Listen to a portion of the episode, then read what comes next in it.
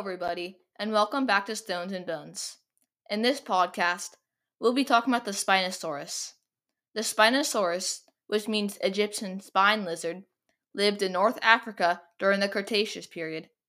The Spinosaurus lived about 112 to 93.5 million years ago. If you saw the Spinosaurus in real life, you'd probably recognize it from the countless documentaries and TV shows that's been in. The Spinosaurus has really just been made popular from Hollywood, not really anything else.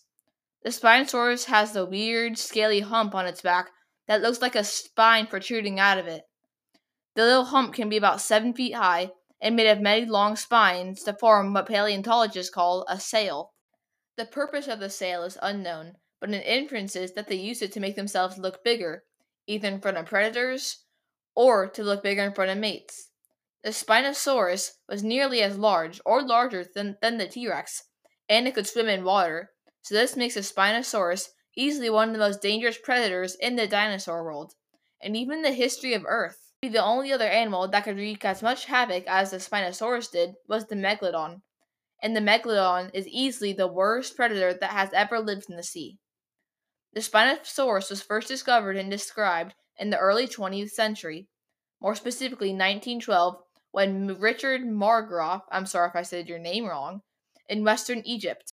In 1915, a German paleontologist wrote an article that assigned the new fossil its name, a Latin name that was translated into Spinosaurus.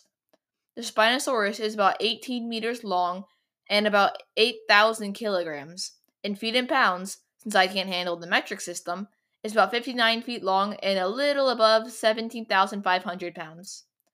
There's no complete remains of the Spinosaurus, only fragments, but we can still accurately estimate the length and weight.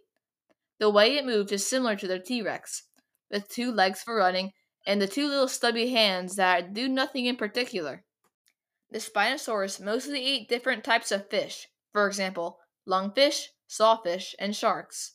An interesting fact is actually you can still buy lungfish fossils.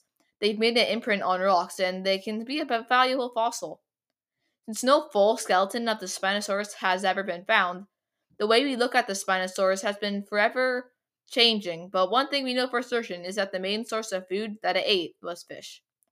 Whether it was a marine animal or a land animal that hung out by the shore, we might not know, but we do know the general facts that show us valuable pieces of information. The Spinosaurus doesn't really have too many pieces of fossils that are sold to the public because they're really good, expensive pieces taken to museums and universities for studying. But some Spinosaurus fossils that are sold to the public are Spinosaurus teeth.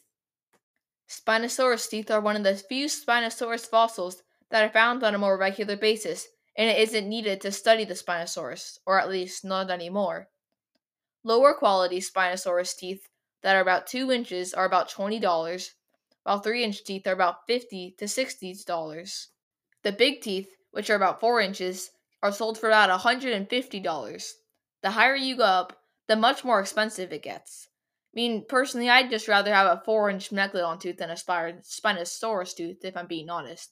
Don't get me wrong, the Spinosaurus teeth are one of the coolest teeth you can buy, but if I'm being honest, I just, I think these megalodon teeth are just pretty cool and maybe outrank the Spinosaurus teeth by a little bit. A 4 inch megalodon tooth was the first fossil I ever got in my collection, and I don't regret it one bit. The color of Spinosaurus teeth, just like any other fossil, is just white and brown. Spinosaurus teeth and skeletons are mostly found in North Africa, you know, Egypt and Morocco. They were discovered there and have been producing fossils for over a century. Broken Spinosaurus teeth are quite common to come across, and there are much more broken Spinosaurus teeth than there are non broken Spinosaurus teeth. However, these broken teeth are sometimes glued together so that they can sell for more money. Normally, I'll just say to look out for the thin crack lines, but sometimes these teeth's cracks are painted over with paint that looks like enamel. So instead of looking for the thin crack lines, if the seller allows you to, try to get the fossil and feel around for it, then search for places that are rough and different from the other places of the tooth. If they have those little lines or streaks that have a little different texture, then I would suggest don't buy the tooth. Well, that'll be all for today. In the next podcast, we'll talk about labradorite.